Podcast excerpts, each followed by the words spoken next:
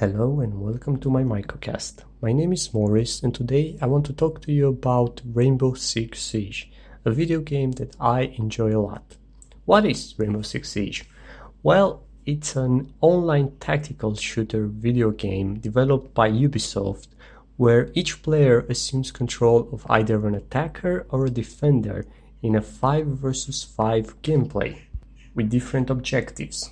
The game has over forty-five million registered players across all platforms, and it recently held its biggest esports event, the Six Invitational twenty twenty, where the prize pool totaled three million dollars.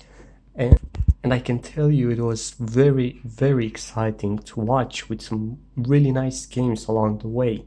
In fact, if you haven't already tried it, I would recommend you do, because it often has a free weekend event, so keep an eye on it. Thank you.